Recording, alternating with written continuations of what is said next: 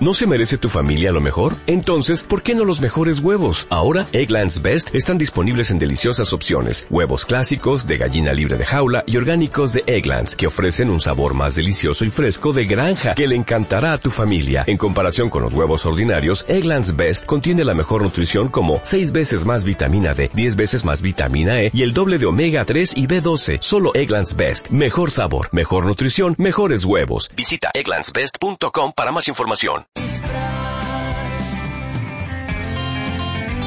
Muy buenos días, bienvenidas y bienvenidos. ¿Cómo les va? Esto es puro contenido que comienza en este momento y se extiende hasta las 8 de la mañana en este viernes 2 de diciembre, último día de la semana, de este último mes del año. ¿eh?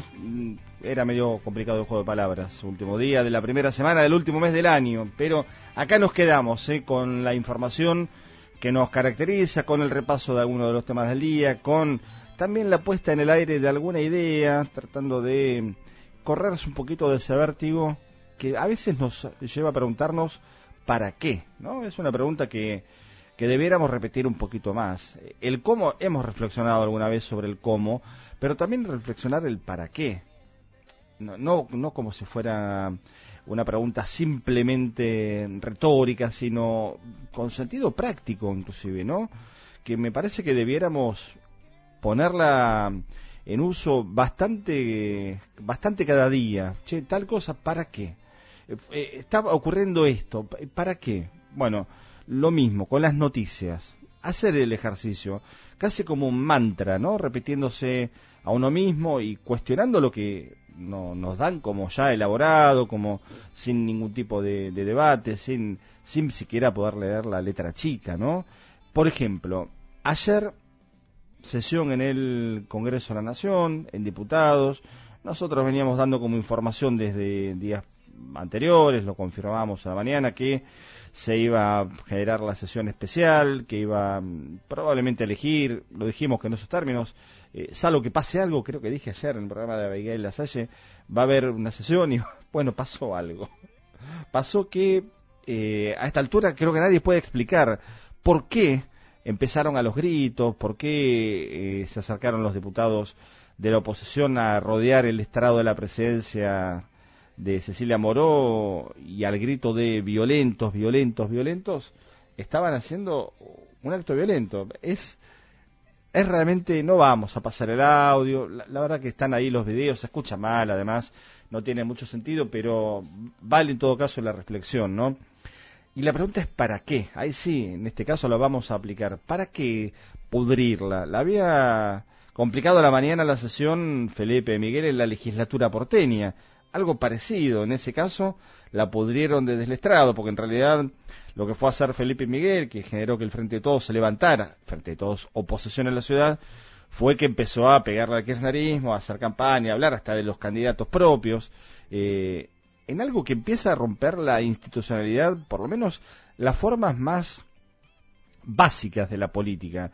Los últimos dos o tres candidatos o precandidatos a jefe de gobierno de la ciudad de Buenos Aires fueron presentados por Horacio Rodríguez Larreta no en actos partidarios, sino en actos institucionales o en escuelas o en hospitales o en momentos en donde se tiene que hablar de la gestión.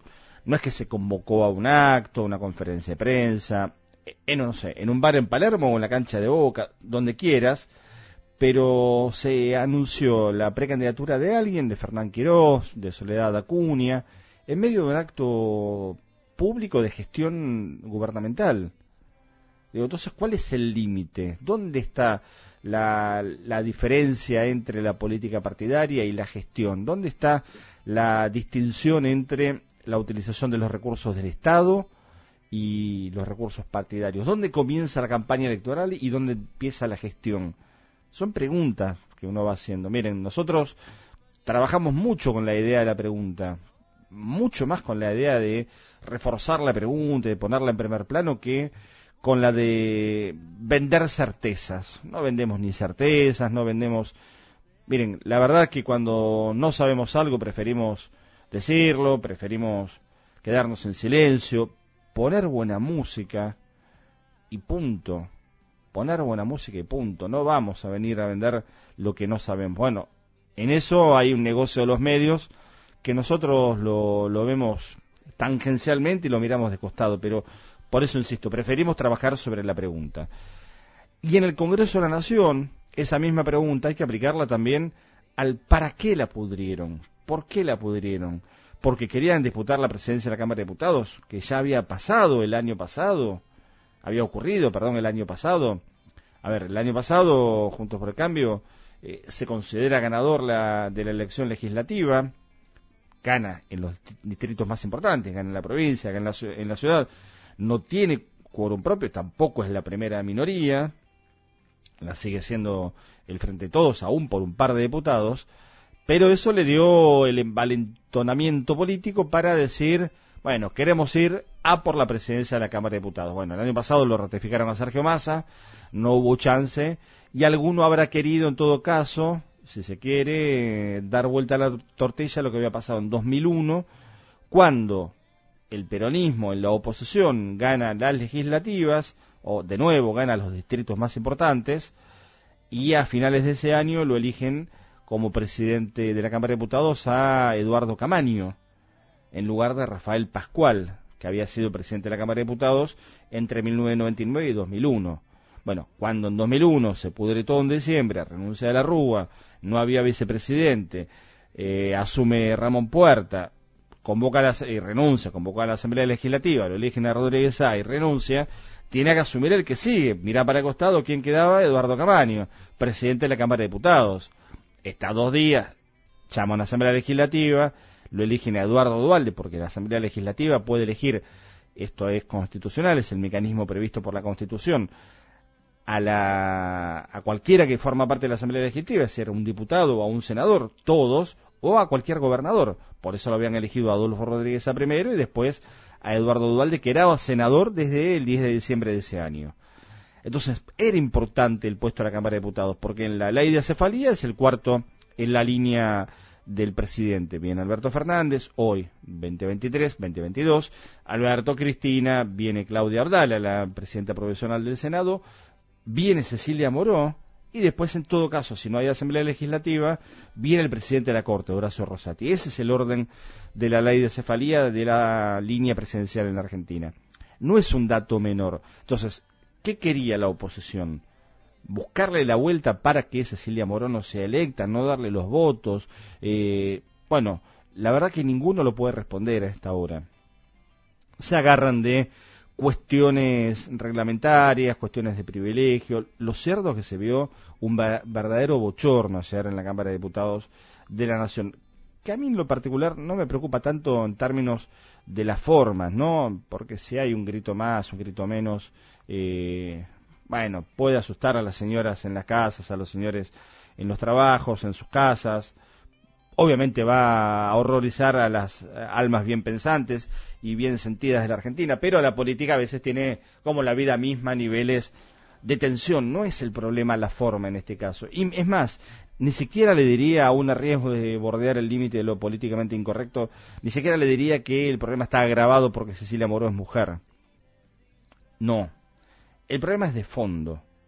El problema es de fondo y el problema es que está haciendo esa acción violenta, esa acción de pudrirla, una fuerza que la vino a violentar y a pudrir en la política y en la economía en la Argentina. Porque esa es la realidad y esto es lo único que importa.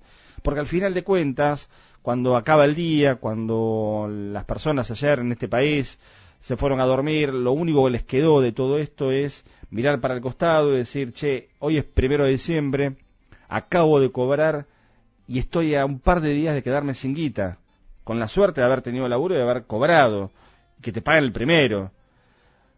Otras personas se habrán dado vuelta en su casa y dicen, che, ¿cuándo cobro? Porque ahora viene el fin de semana y no sé si me pagan mañana que es dos.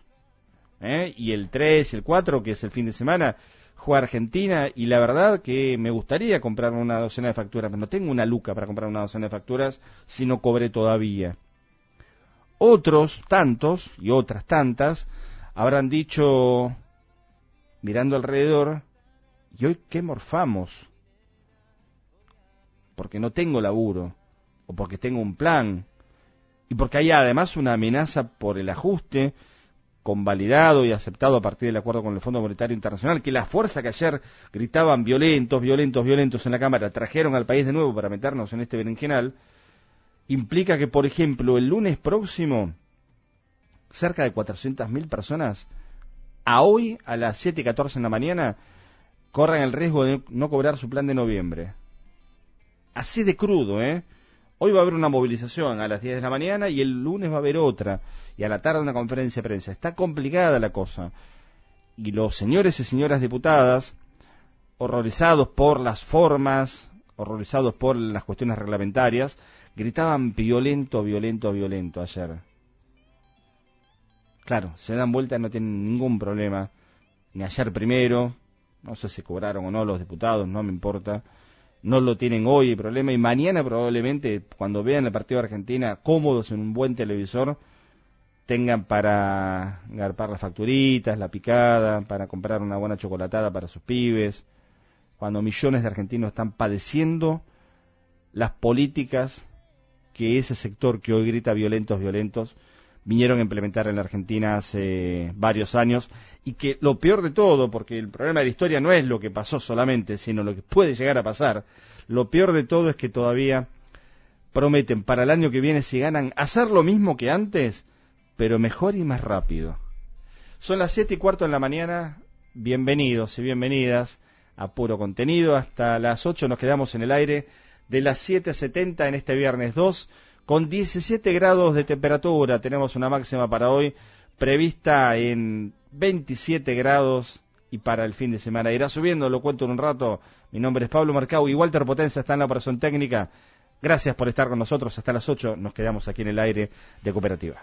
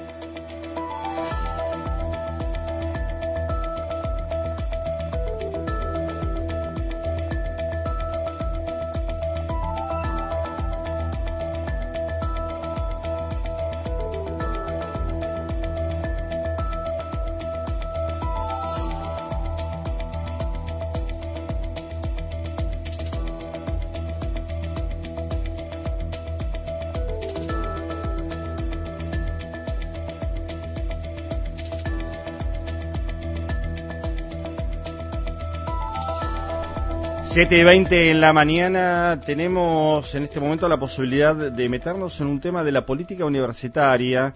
Em, siempre es interesante meterse en estas cuestiones porque de alguna manera replica lo que está pasando en la política nacional, pero al mismo tiempo también adelanta debates del país, en definitiva. ¿no? Eh, estamos en contacto con Antonella Nasa, que es coordinadora de Universidad de Barrios de Pie, Em, y está en contacto con nosotros. Antonella, buen día. ¿Cómo estás? Pablo Mercado aquí en Radio Cooperativa te saluda. Hola, muy bien, todo bien, buen día. Gracias por el contacto y, bueno, la, pregunta es eh, puntualmente que, mañana está convocada a una, mm, una elección en la Federación Universitaria Argentina, pero están denunciando un fraude. Ustedes, de hecho, primero te agradezco la posibilidad de conversar tan temprano y además sabiendo que en un rato va a haber también una conferencia de prensa en la eh, Facultad de Filosofía y Letras allí en Puan al 400. ¿Qué, está pasando en la fuga, Antonella? Em, bueno, muy bien dijiste, está, está todo muy parecido a lo que a lo que está pasando con la oposición, a lo que pasó con la oposición ayer y em, en realidad se convocó a un congreso de una forma irregular desde el vamos, digamos. O sea, mañana, mañana es el Congreso de Renovación de Autoridades de la Federación, que está en manos de el radicalismo, digamos, ¿no? Del sector de Juntos por el Cambio, que responde a Juntos por el Cambio a nivel eh, nacional.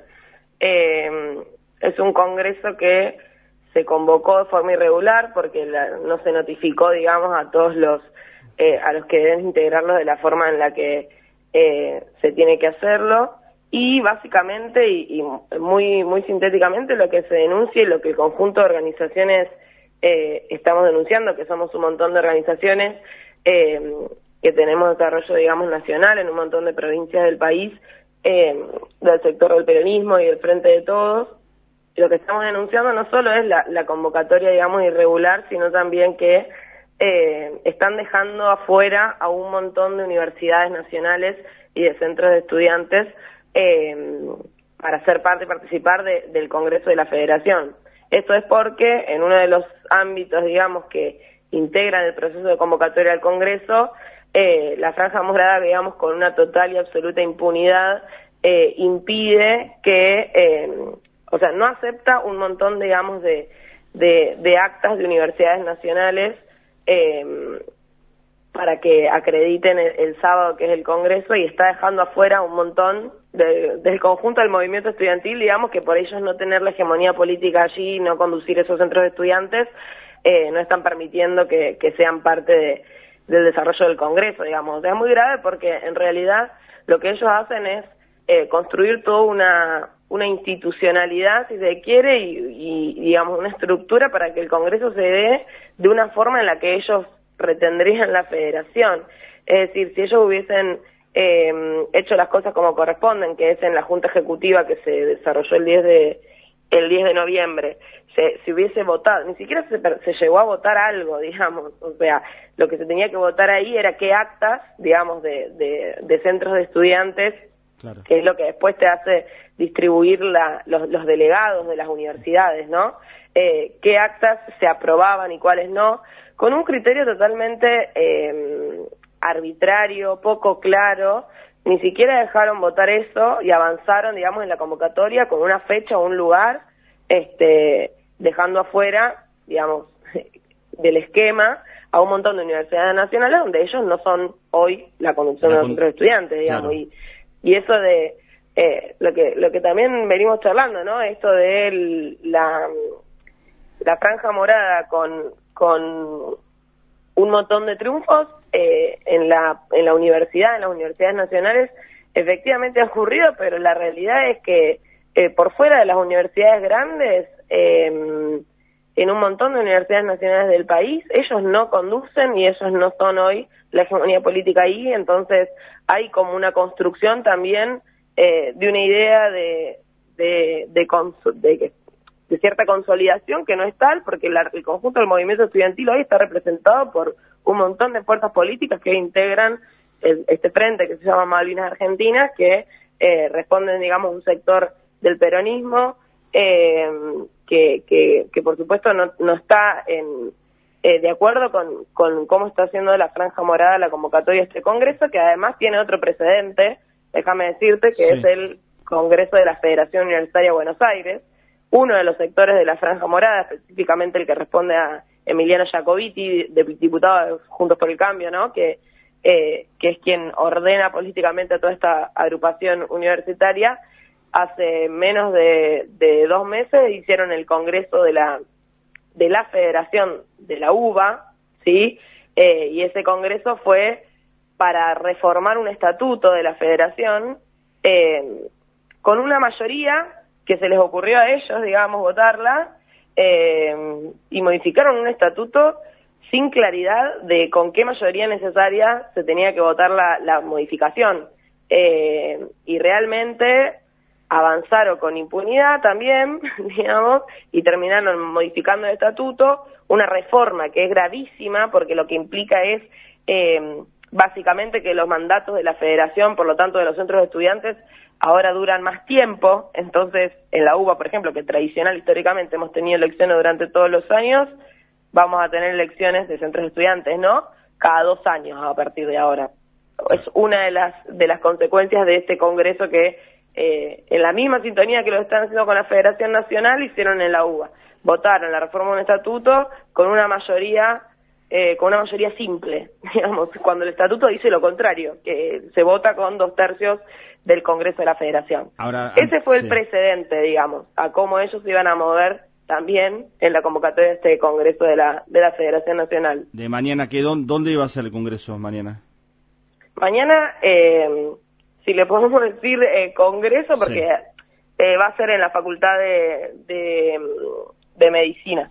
Hay unos eh, paneles en odontología primero y después ahí en por Plaza Juse, digamos. Sí, sí, sí, está claro.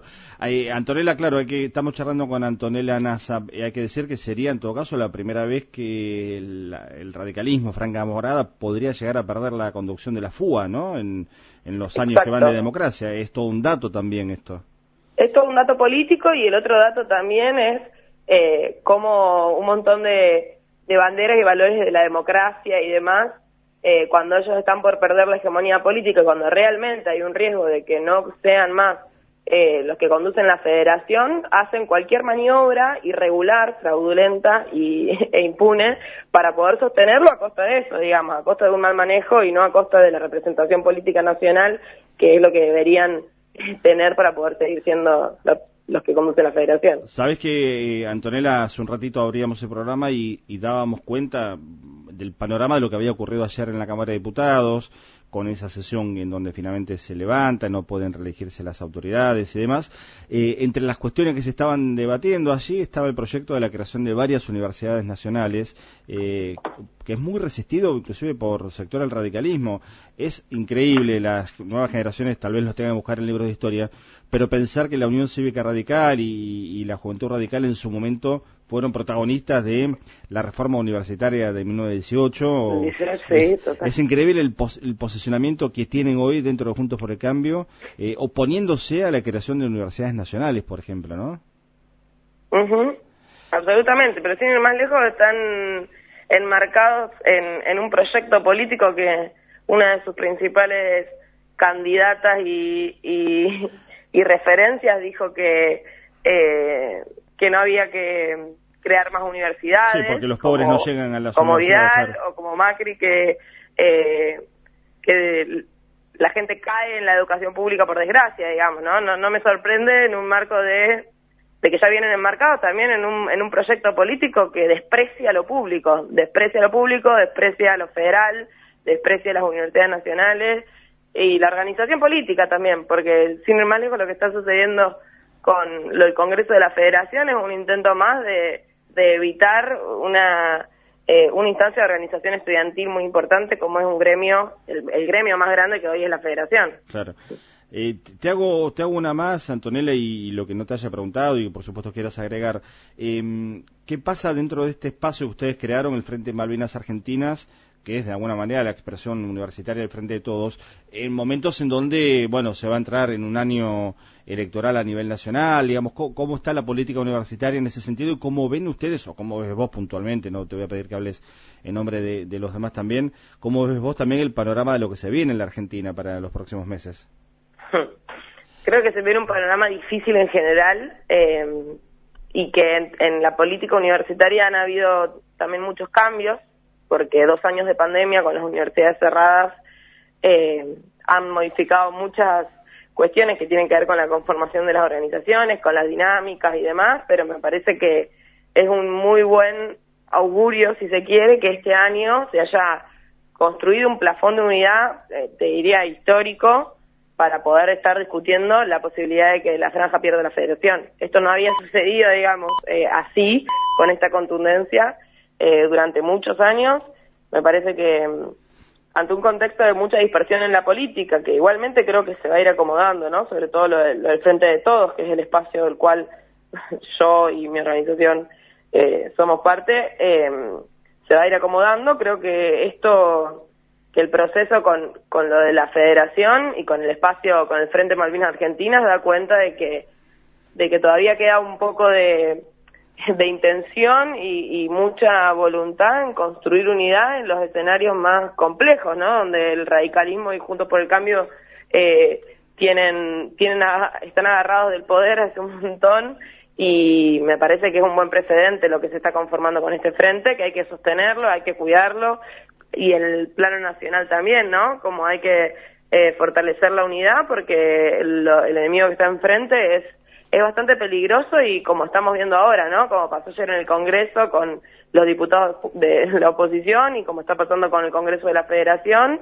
eh, con maniobras, digamos, muy muy violentas también y irregulares, están sosteniendo un montón de ideas políticas que son eh, un retroceso, entendemos nosotros, ¿no? Para, para los debates de nuestro país. Así que, mm, eh, nada, la, unidad ante, ante muchas cosas es lo que hoy creemos que tiene que ordenar eh, la política para adelante. Queda, queda clarísimo. Reiteramos la convocatoria. Hay una conferencia de prensa hoy en un rato, a las 10 de la mañana, en Filo, ahí en Puan 480, en la Facultad de Filosofía y Letras de la UBA y mañana será el Congreso La Fuga en donde eh, la conducción radical de la Franja Morada, bueno, proscribe, vamos a usar esa palabra, invalida la presencia de delegados de 90 centros de estudiantes de diferentes provincias de la Argentina. Antonella, gracias. Una aclaración, perdóname. El, el, que el Congreso se desarrolle es muy grave, digamos, no solo porque están dejando fuera a un montón de centros de estudiantes y a el conjunto del movimiento estudiantil, eh, sino porque nosotros denunciamos esta irregularidad previamente, eh, con lo cual el, se avanzó igual en la convocatoria y en sostenerlo mañana, que no vamos a participar nuestro frente, ¿no? No vamos a avalar esto te quería dejar claro.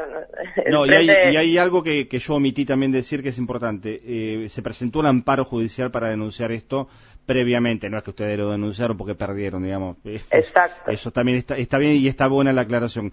El amparo hay que ver si hay respuesta hoy, porque si llegara a ser positiva, este Congreso tal vez se pueda suspender, así que lo veremos durante la jornada. Está en el juzgado de la doctora María Cubría, ¿eh? Así Cubría. Exacto, bueno, estaremos atentos también, si hay novedades con eso lo, lo iremos contando en la medida de lo posible.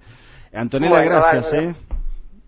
Bueno, muchas gracias. Gracias por el contacto, que tengas una buena jornada. No, por favor. Antonella Nasa es coordinadora universitaria de Barrios de Pie, es parte del Frente Malvinas Argentinas en la universidad y están denunciando que la conducción de la Federación Universitaria Argentina proscribió a representantes de 90 centros estudiantes para el Congreso Nacional que tendrá lugar por ahora mañana acá en Buenos Aires. Cooperativa. Estás acá, cerca, muy cerca. Estás en cooperativa. Cooperativa. Se siente.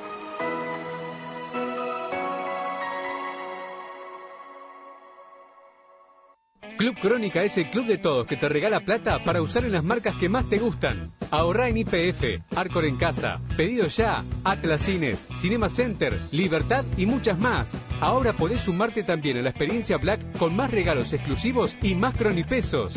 Descarga la app de Club Crónica gratis en Play Store o App Store. Tigre es todo para mí. Es el lugar que a mí me permitió crecer. Acá yo estudio, trabajo, entreno. Acá me siento tranquila, hacen horas para nosotros, para todos los jóvenes. Tigre siento que es un lugar deseado donde todos queremos estar. El que elijo para estar todos los días. Es mi vida. Es mi vida. Mi vida. Tigre es mi vida. En Tigre trabajamos para que nuestros vecinos disfruten su vida. Tigre, municipio. Desde el principio, hacemos periodismo mirando al futuro. Hace unos años, defendimos nuestro trabajo y con vos construimos comunidad. Y hoy, somos un medio plural, abierto, autogestivo, que ofrece calidad en cada contenido. Asociate a tiempoarp.com.ar y forma parte de esta historia. La única compañía que nos importa es la tuya. El diario digital más importante de Latinoamérica es coordenadainformativa.com. El punto exacto de la información. El diario más completo para Latinoamérica. Coordenadainformativa.com. Lo que necesitas saber día a día sobre lo que pasa en el país y en el mundo. Coordenadainformativa.com. No podés dejar de leerlo. Visítalo todos los días en internet en www.coordenadainformativa.com e informate con los mejores.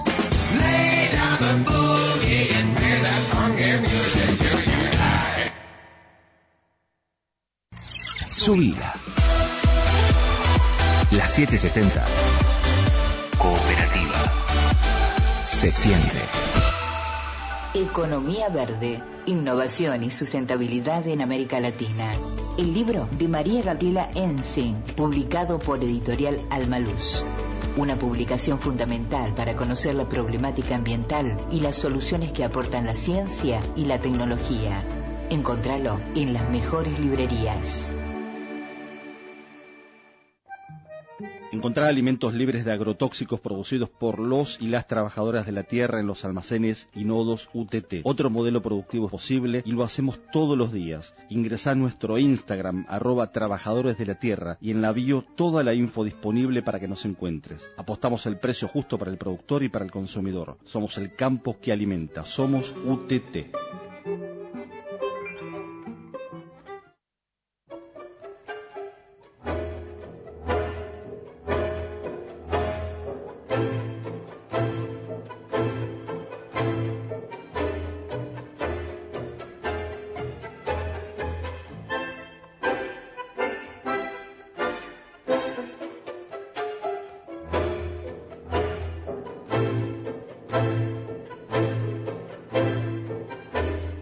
Siete y treinta y siete en la mañana suena Osvaldo Pugliese en el día de su nacimiento. Nació el 2 de diciembre de 1905 en Villa Crespo, pero claro, a esta altura es un símbolo de la música y de la cultura nacional.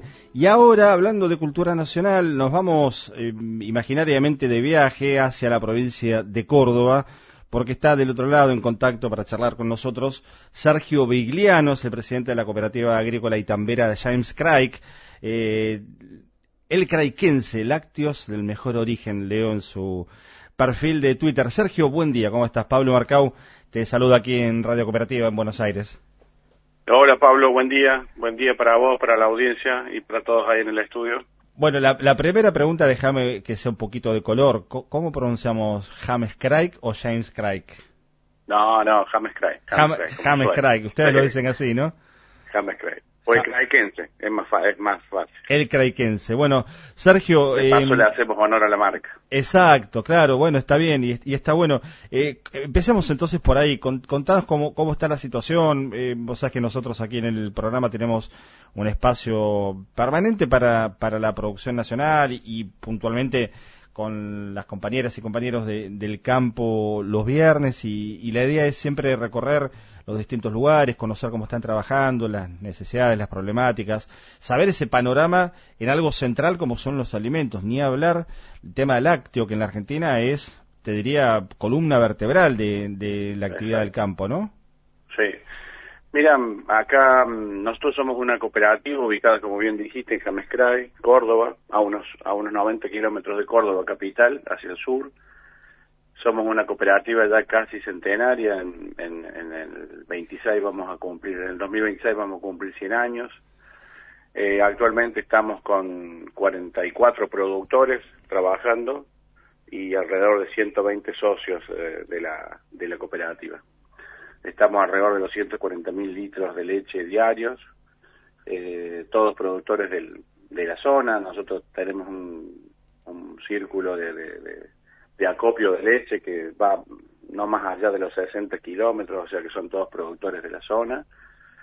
y la verdad que la situación es complicada, se viene afectando mucho el tema de la seca, no, no se han podido hacer reservas tempranas, inclusive la siembra de los maíces tardíos también se viene demorando porque porque no hay humedad, eh, el tiempo no ha acompañado, mucho calor, mucho viento, hemos visto una merma de leche mm, que normalmente se da de principios de diciembre en adelante, ya la hemos tenido en noviembre, así que viene viene para el productor lechero un poco complicada la situación, ¿no? Claro. Eh, en, producción. Sergio, ¿y esa, esa merma de leche que tiene que ver con cuestiones de, de, la sequía, la propia eh, dinámica del, del, animal y, de cómo se va generando también el producto? Mira, tiene que ver, eh, son, son varios factores. Uno es el climático, el climático por supuesto, que es el, que es este, es el principal, el principal desde ahora, digamos, el que se está dando en este último mes eh, que, afecta a las reservas y, a, la siembra de nuevas, de nuevas pasturas. Y después también este, tiene mucho que ver el tema de del costo de alimentación, ¿no? el, principal costo de alimentación del tambo es, basado en la soja. La mayoría de los productos balanceados son, son este, tienen como componente principal la soja. Y bueno, la suba constante del cereal hace que, que afecte también la economía del, del maíz, del tambo, ¿no? Tanto la soja como lo del maíz. Y en ese sentido hay que decir, Sergio, que por ejemplo el dólar soja también va a elevar el, precio al mercado interno, es una complicación eso en definitiva. Sí, sí, sí. Nuevamente, como pasó en el mes de septiembre, este, nuevamente ahora, este, eh, vos fíjate que en los últimos días el precio de la soja ha tenido una suba importantísima. Eh, si bien entendemos que, ese dólar soja está regulado y tiende solamente a lo que es comercialización, eh, los alquileres de campo son en kilos de soja y el dueño del campo quiere cobrar el dólar soja y, no otro más barato. Y entonces así afecta todo. Eh, la mayoría de los tambos, una parte del campo lo tienen en tierras alquiladas, sus productos son, son balanceados a, con derivados de soja y, y se le ve afectado en, todo eso realmente. También impacta, también es una complicación más para el tambero.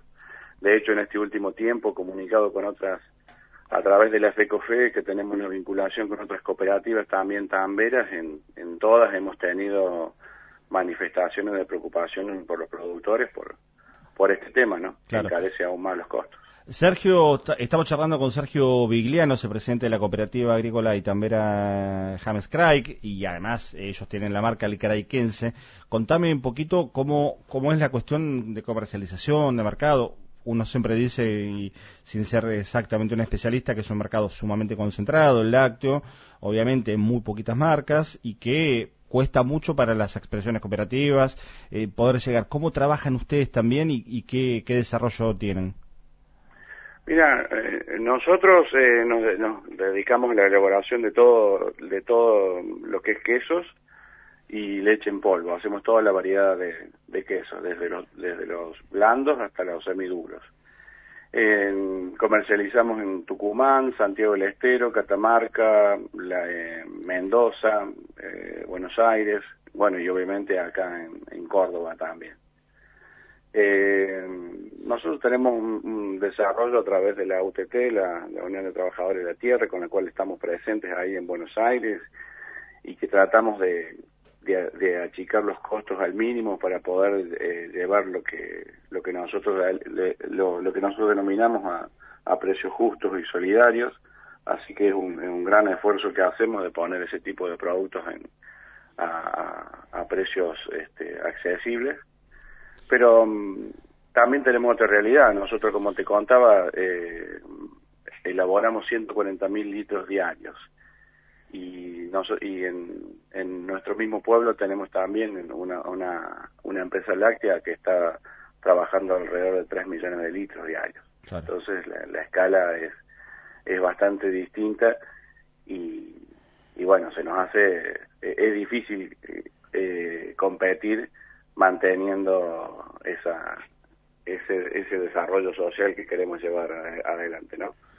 Pero bueno, lo hacemos convencidos y, y, vamos, y lo vamos a seguir manteniendo en el tiempo, obviamente, ¿no? Exacto. Sergio, y para finalizar, si, si uno tiene que decir, bueno, eh, dos o tres medidas que eh, nosotros lo charlamos con, con la gente de la UTT habitualmente, pero quiero tener tu mirada también, es decir, dos o tres medidas que son las imprescindibles, las urgentes. Uno imagina, no quiero sugerirte la respuesta, pero que el fortalecimiento del mercado, mercado interno es una de esas cuestiones, ¿no? Tener también poder adquisitivo para que haya buen consumo también, pero ¿cuáles son los reclamos puntuales o lo que ustedes entienden que debieran ser caminos de salida de algunas situaciones? Mira, acá lo que hace falta es inversión, inversión tanto desde el productor tambero como desde, desde, las cooperativas. Eh, el sistema viene muy atrasado con acceso a la, inversión. Nosotros, eh, por suerte, hemos sido favorecidos este, de, a, través de ANR para poder modernizar nuestra planta, nuestra planta láctea, pero no, no es una constante eso, ¿no?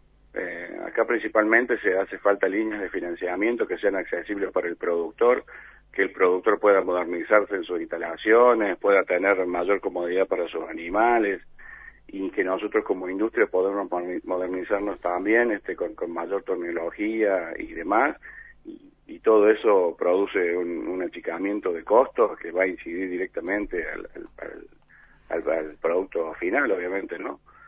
Después están algunas más políticas como son la reducción del IVA y demás y esas cosas que también este, eh, se harían vista con, buenos ojos, digamos, porque eso sí afectaría también directamente al precio del, del producto puesto en góndola. Pero lamentablemente vivimos en un país donde la especulación es el, es el principal este factor y, y después realmente lo que pasa del, del, del producto salido de fábrica muchas veces no, no condice con, con nuestra propuesta de llegar a precios justos y solidarios, ¿no? Eh, hemos visto nuestros productos que en distintas en distintos lugares tienen una remarcación de, de 30%, 40%, que es lo lógico, o hasta el 100%. Entonces, yo creo que ese es el principal inconveniente por ahí con que, con que se encuentra a la hora de, de, de los precios de los productos y el consumo del consumo de la familia, ¿no? Queda, queda súper claro. Sergio, te quiero agradecer mucho este rato de charla. Seguimos en contacto para la difusión, lo que ustedes necesiten. Eh, cuenten acá también con, con este espacio, ¿eh? Bueno, muchísimas gracias. Muchas gracias por tu llamado, por el espacio y un saludo a toda tu audiencia. Que tengan una, gran jornada allí en, en James Craig. Abrazo grande. Gracias. Sergio Vigliano, eh, charlaba con nosotros, es el presidente de la cooperativa agrícola y tambera de James Craig. Tienen la marca El Craiquense desde el año 1926, casi el centenario de esta marca en la provincia de Córdoba.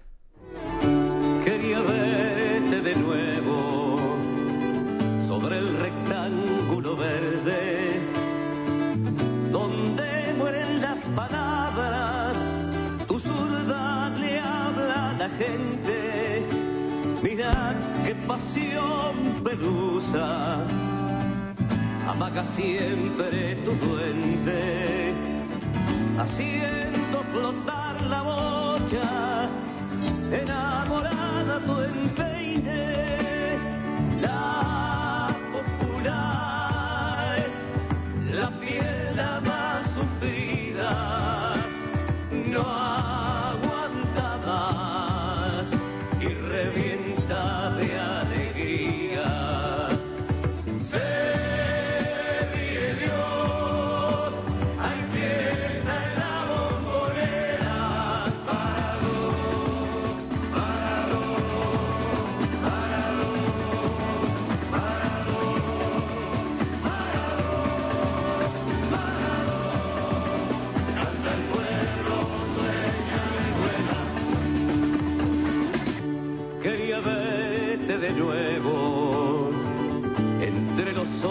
7.48, 7.49 ya en la mañana y estamos como cada día en contacto con nuestro compañero y amigo Martín Ripari que está del otro lado. Martín, a un día de... Ahora sí, mata o muere, ¿no? Como es la historia, como es el dicho, buen día, ¿cómo estás? Buen día, ¿cómo va? Sí, eh, eh, si pueden levantar un poquito el retorno porque los escucho muy abajo. Ahí está, vos estás perfecto. ahí estamos, ahí estamos, ahí está perfecto. ¿Me escuchan bien ustedes? Sí, perfecto, perfecto. Perfecto. Bueno, sí, estamos a un día de el comienzo real del Mundial. Están los que sostienen, y suscribo, que el Mundial empieza ahora, en los mata-mata a partir de octavos de final. Eh, venimos de una definición para el infarto en el grupo E, porque por momentos entraba caminando España. En un momento estaban afuera España y Alemania. Se clasificaban Japón y Costa Rica, porque en un momento le ganaba Japón a España, resultado final de ese partido, 2 a 1, y le ganaba también 2 a 1 Costa Rica a Alemania, y con ese resultado se metía el equipo tico en octavos de final. Bueno, al final terminaron ganando los teutones 4 a 2, pero no le alcanzó a Alemania, porque a España lo salvaron los prodigiosos, a esta altura, siete goles que le hizo a Costa Rica en el partido eh, inaugural para el equipo español en el grupo eh, que se definió ayer. Sí. Así que la nota de la jornada, las notas de la jornada de ayer fueron las eliminaciones en primera fase de Alemania y de Bélgica, que empató 0 a 0 con Croacia, que se clasificó segundo. ¿Y cómo? Se clasificó segundo Croacia y quedó fuera Bélgica. ¿Quién fue el primero? Marruecos. ¿Qué me decís? Ah, claro. ¿Qué me decís de Marruecos que juega con España el partido, perdón, sí, claro, con España, porque España entró segundo en su grupo. Parecía que se iba a comer a todos los chicos crudos y terminó pidiendo la hora. Ayer lo vimos a Luis Enrique tocándose la muñeca izquierda, la parte izquierda, la parte de arriba de la muñeca izquierda como diciendo, vamos que falta poco. O preguntando cuánto faltaba en la otra cancha. Claro, porque perdiendo también España dependía que Costa Rica no ganara. Eh, porque si ganaba Costa Rica, Claro. entraba Costa Rica. Por eso digo, no tenía fácil España. O sea, no, bueno, claro, por, e- por- eso, en, en un momento ganaban los dos. Costa Rica, esto pasó durante unos Sí. 3, 4 minutos. Un ratito, durante claro. 3 o 4 minutos los dos elimi- eliminados del grupo E eran España y Alemania. Una cosa de loco. Se terminó clasificando Japón primero, se terminó clasificando España segundo pidiendo la hora. Eh, así que eh, fue una situación eh, muy eh, para el infarto, la que se vivió ayer por la tarde en la Argentina a la medianoche de Qatar. Pregunta. Se viene el partido de sí. mañana contra Australia. El equipo sería exactamente el mismo, salvo por la duda que genera la dolencia que presenta Ángel Di María en el gemelo de la pierna izquierda. Está en duda el fideo. Por él entraría Lautaro Martínez, lo que permitiría que Julián Álvarez se desplace al extremo izquierdo. Así que eh, eh, por ahí viene la mano con el equipo de Scaloni, que llega con el ánimo por las nubes, después del partidazo del otro día frente a Polonia, con una exhibición de fútbol del- desde el primer hasta el último minuto del partido. Bueno, veremos si eh, le, eh, le- le puede hacer lo mismo mañana contra Australia, porque su técnico Graham Arnold, un hombre de 59 años, ex jugador de la selección eh, oceánica, que enfrentó a la Argentina en el repechaje hacia el Mundial del, del 94 con Maradona, McAllister, Perico Pérez, Chamó, todos esos muchachos que entraron de última a jugar en la selección, eh, algunos de ellos, como, como por ejemplo Perico, de, de esos cuatro solamente McAllister no fue al Mundial. Sí. El resto, eh, de hecho, bueno, Maradona, por supuesto, titularísimo, eh, y Chamó terminó jugando sobre el extremo izquierdo. En el repechaje contra Australia era- fue el lateral derecho. Chamó, Vázquez, Ruggeri y McAllister habían sido con Goicochea en el arco la defensa contra esa Australia del año 93. Bueno, veremos si 30 años después podemos repetir la faena de sacarnos de encima otra vez a Australia para poder avanzar, en este caso, hacia los cuartos de final, donde nos va a estar esperando el ganador de Países Bajos y Estados Unidos. Cualquiera de los dos, ¿eh? es muy complicado. Claro. Cualquiera de los dos. No hay que decir, no, si pasa Estados Unidos, no, no. Acuérdense lo que nos pasó con Estados Unidos hace eh, 27, 28 años, 27 años, en la Copa América de Uruguay. Claro. Ah, Ya estábamos clasificados, le habíamos ganado 2 a 1 a Bolivia, 4 a 0 a Chile. Pasarela dijo, pongo suplente total, los guardo para el partido eh, de, octa- de- de cuartos de final, nos tocará jugar, qué sé yo, con eh, Venezuela, con, eh, con- Bueno, y nos tocó Brasil porque terminamos tercero o segundo, Claro. porque perdimos 3 a 0 con Estados Unidos en ese fatídico partido de, eh, de Paysandú en Uruguay. Martín Eh, pregunta, eh, así como queda fuera Alemania y España se le complicó, ¿se puede decir que no hay cucos en este mundial a esta altura? No, la palabra paridad, esa palabra de la que hablábamos tanto, Pablo, antes de que comience el Mundial, es común denominador. No hay, lo, lo decíamos, eh, podíamos hablar de candidatos en función del grupo de los siete, de los cuales quedan cinco ahora. Claro.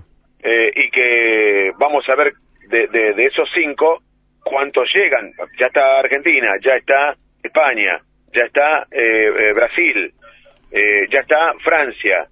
¿Podrá llegar Uruguay, que juega hoy con Ghana a las 12 del mediodía, eh, al mismo tiempo que van a estar jugando Portugal, que ya está clasificado con Corea? Por lo cual, eh, entre Corea, Uruguay y Ghana está el segundo clasificado. Y a la tarde se va a definir el último de los rivales, o sea, se, va- se van a definir los dos rivales del grupo H. Juega Brasil con Camerún, Brasil recontraclasificado, pone todos jugadores alternativos, hasta el arquero cambia hoy Tite, eh, y del otro lado van a, va a enfrentar a Camerún, que tiene chances de, eh, de- en este sentido, con este panorama, de meterse en octavo de final. Porque si le gana a Brasil y empatan Serbia eh, y, Y Suiza. eh, y Suiza en el otro partido, habrá que ver la diferencia de gol. Porque llegaría a cuatro puntos Camerún, quedarían con cuatro puntos. eh, los otros, lo estoy diciendo de memoria, por ahí me equivoco, ¿eh? Eh, eh, eh, po- podrían llegar eh, hasta, hasta clasificarse Camerún si le gana a Brasil por un buen margen de goles. Cosa poco probable, porque Camerún está bastante flojo en defensa y Brasil es Brasil, ponga quien ponga. Eh, esto es así. Así que este es el panorama para el día de hoy de la Copa del Mundo, que ya tiene definidos eh, los eh, octavos de final, que mañana va a tener a las 12 del mediodía a Países Bajos con Estados Unidos, a las 4 de la tarde, desde las 3 la previa, a las 4 partido Argentina con Australia, el domingo a las 12 van a jugar Francia y, y Polonia, vamos a estar eh, con ese partido con Matías Scott, a las 4 de la tarde Inglaterra frente a Senegal, y el lunes les cuento bien en nuestro próximo encuentro de las 8 menos cuarto menos 10 del próximo lunes en puro contenido cómo continúa la- el cuadro de octavos de final de la Copa del Mundo Qatar 2022.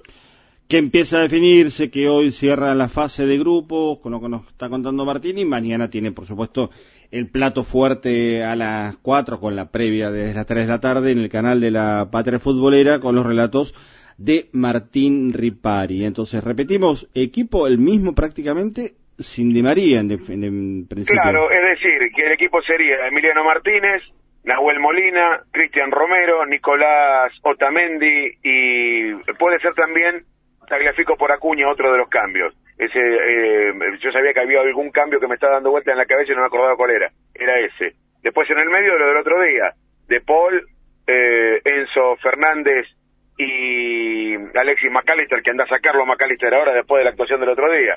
Y arriba irían Messi, Lautaro Martínez y el chico Julián Álvarez. En caso de que Di María no llegue, cosa muy probable, porque está bastante, no está para jugar 90 minutos por lo menos. Sí para entrar un rato en el segundo tiempo en el caso de que así sea. Eh, menester para eh, poder eh, lograr la clasificación. No, y tengamos en cuenta además que es un partido donde puede aparecer la posibilidad, posibilidad de una largue ya. Claro, bueno, eh, acá entran a jugar esos factores también, eh, feliz motivo por el cual se quejaba el otro día Scaloni. Solamente cu- eh, poquito más de 48 horas para, re- para la recuperación de, de, de los jugadores, teniendo que enfrentar un cuadro de octavos de final contra un equipo muy conservador que se va a cerrar en el fondo. Argentina va a tener que tener mucha paciencia para atacar a Australia. Ojalá se abra rápido el partido. Pero yo me imagino un partido con la iniciativa del lado del equipo de Scaloni, con el conjunto de Graham Arnold esperando a ver qué es lo que hace la escaloneta y apostando al contraataque. Y en ese plano son muy peligrosos los australianos. Les falta efectividad, es cierto, pero te pueden crear más de un problema eh, en, en el fondo. Y la Argentina va a tener que estar muy atenta. Si la Argentina repite la faena defensiva del otro día frente a Polonia, podemos dormir tranquilos por lo menos en ese sentido. Después habrá que ir a ver de qué manera se penetra esa defensa tan eh, contundente que presentó Australia, por lo menos en la fase de grupos, aunque con Francia no le fue tan bien. Se comió cuatro goles. Claro. Este es un, un dato que no hay que tener, que no hay que perder de vista. Bueno, Martín, así cerramos la semana. Eh, nos reencontramos a cada momento, por supuesto, en la patriafutbolera.com.ar con toda la actualización de los partidos del Mundial, que me parece que está teniendo buen nivel, ¿no? Qué sé yo, uno tuvo el golpazo del primer partido, pero están saliendo partidos, digo, lo de Japón ayer, yo la verdad que no lo vi, vi apenas resumen, eh, lo de Costa Rica, que venía a comerse siete, pero casi le gana Alemania, qué sé yo, me parece que es un lindo Mundial en ese sentido. Es un buen Mundial, no el mejor de todos, sigo insistiendo en que el mejor de los que vi por lo menos es el del 86, eh, Argentina campeón aparte, eh, el, hubo partidos de un nivel superlativo como Brasil-Francia, Unión Soviética con Bélgica y 4 a 3, eh, con el que pasa a, a, semifinales el conjunto, no, perdón, a octavos, a cuartos de final, porque eso fue en octavos, después se saca de encima por penales España, hubo una cantidad, bueno, la final misma que fue dramática, así que eh, ese fue para mí el mejor mundial de todos. Y este le anda bastante cerca, porque teniendo en cuenta que el común denominador es la paridad, y esto hace que el final sea absolutamente incierto, es lo que le agrega esa cuota de interés que nos mantiene a todos los futboleros en vilo y por supuesto a los argentinos pensando mañana. Acuérdense, 3 de la tarde la previa, 4 de la tarde el partido, vamos a estar con Eduardo Ronco y Pablo Mercado para la transmisión en una producción como la que solemos hacer cada vez que juega la Argentina en el Mundial. Martín Ripari, en el final de Puro Contenido nos vamos, en las 8 de la mañana ya llega Avi Lasalle en el día a día al aire de las 7.70 y nosotros nos reencontramos el lunes a las 7 acá. Gracias Martín, abrazo grande. Abrazo grande hasta el lunes si Dios quiere. Walter Potencia en la operación técnica, que tengan un muy buen fin de semana. Chao.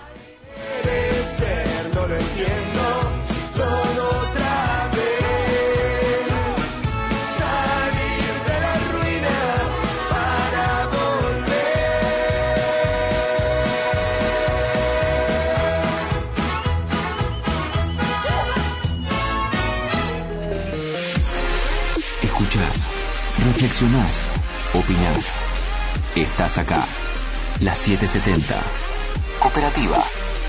Se siente.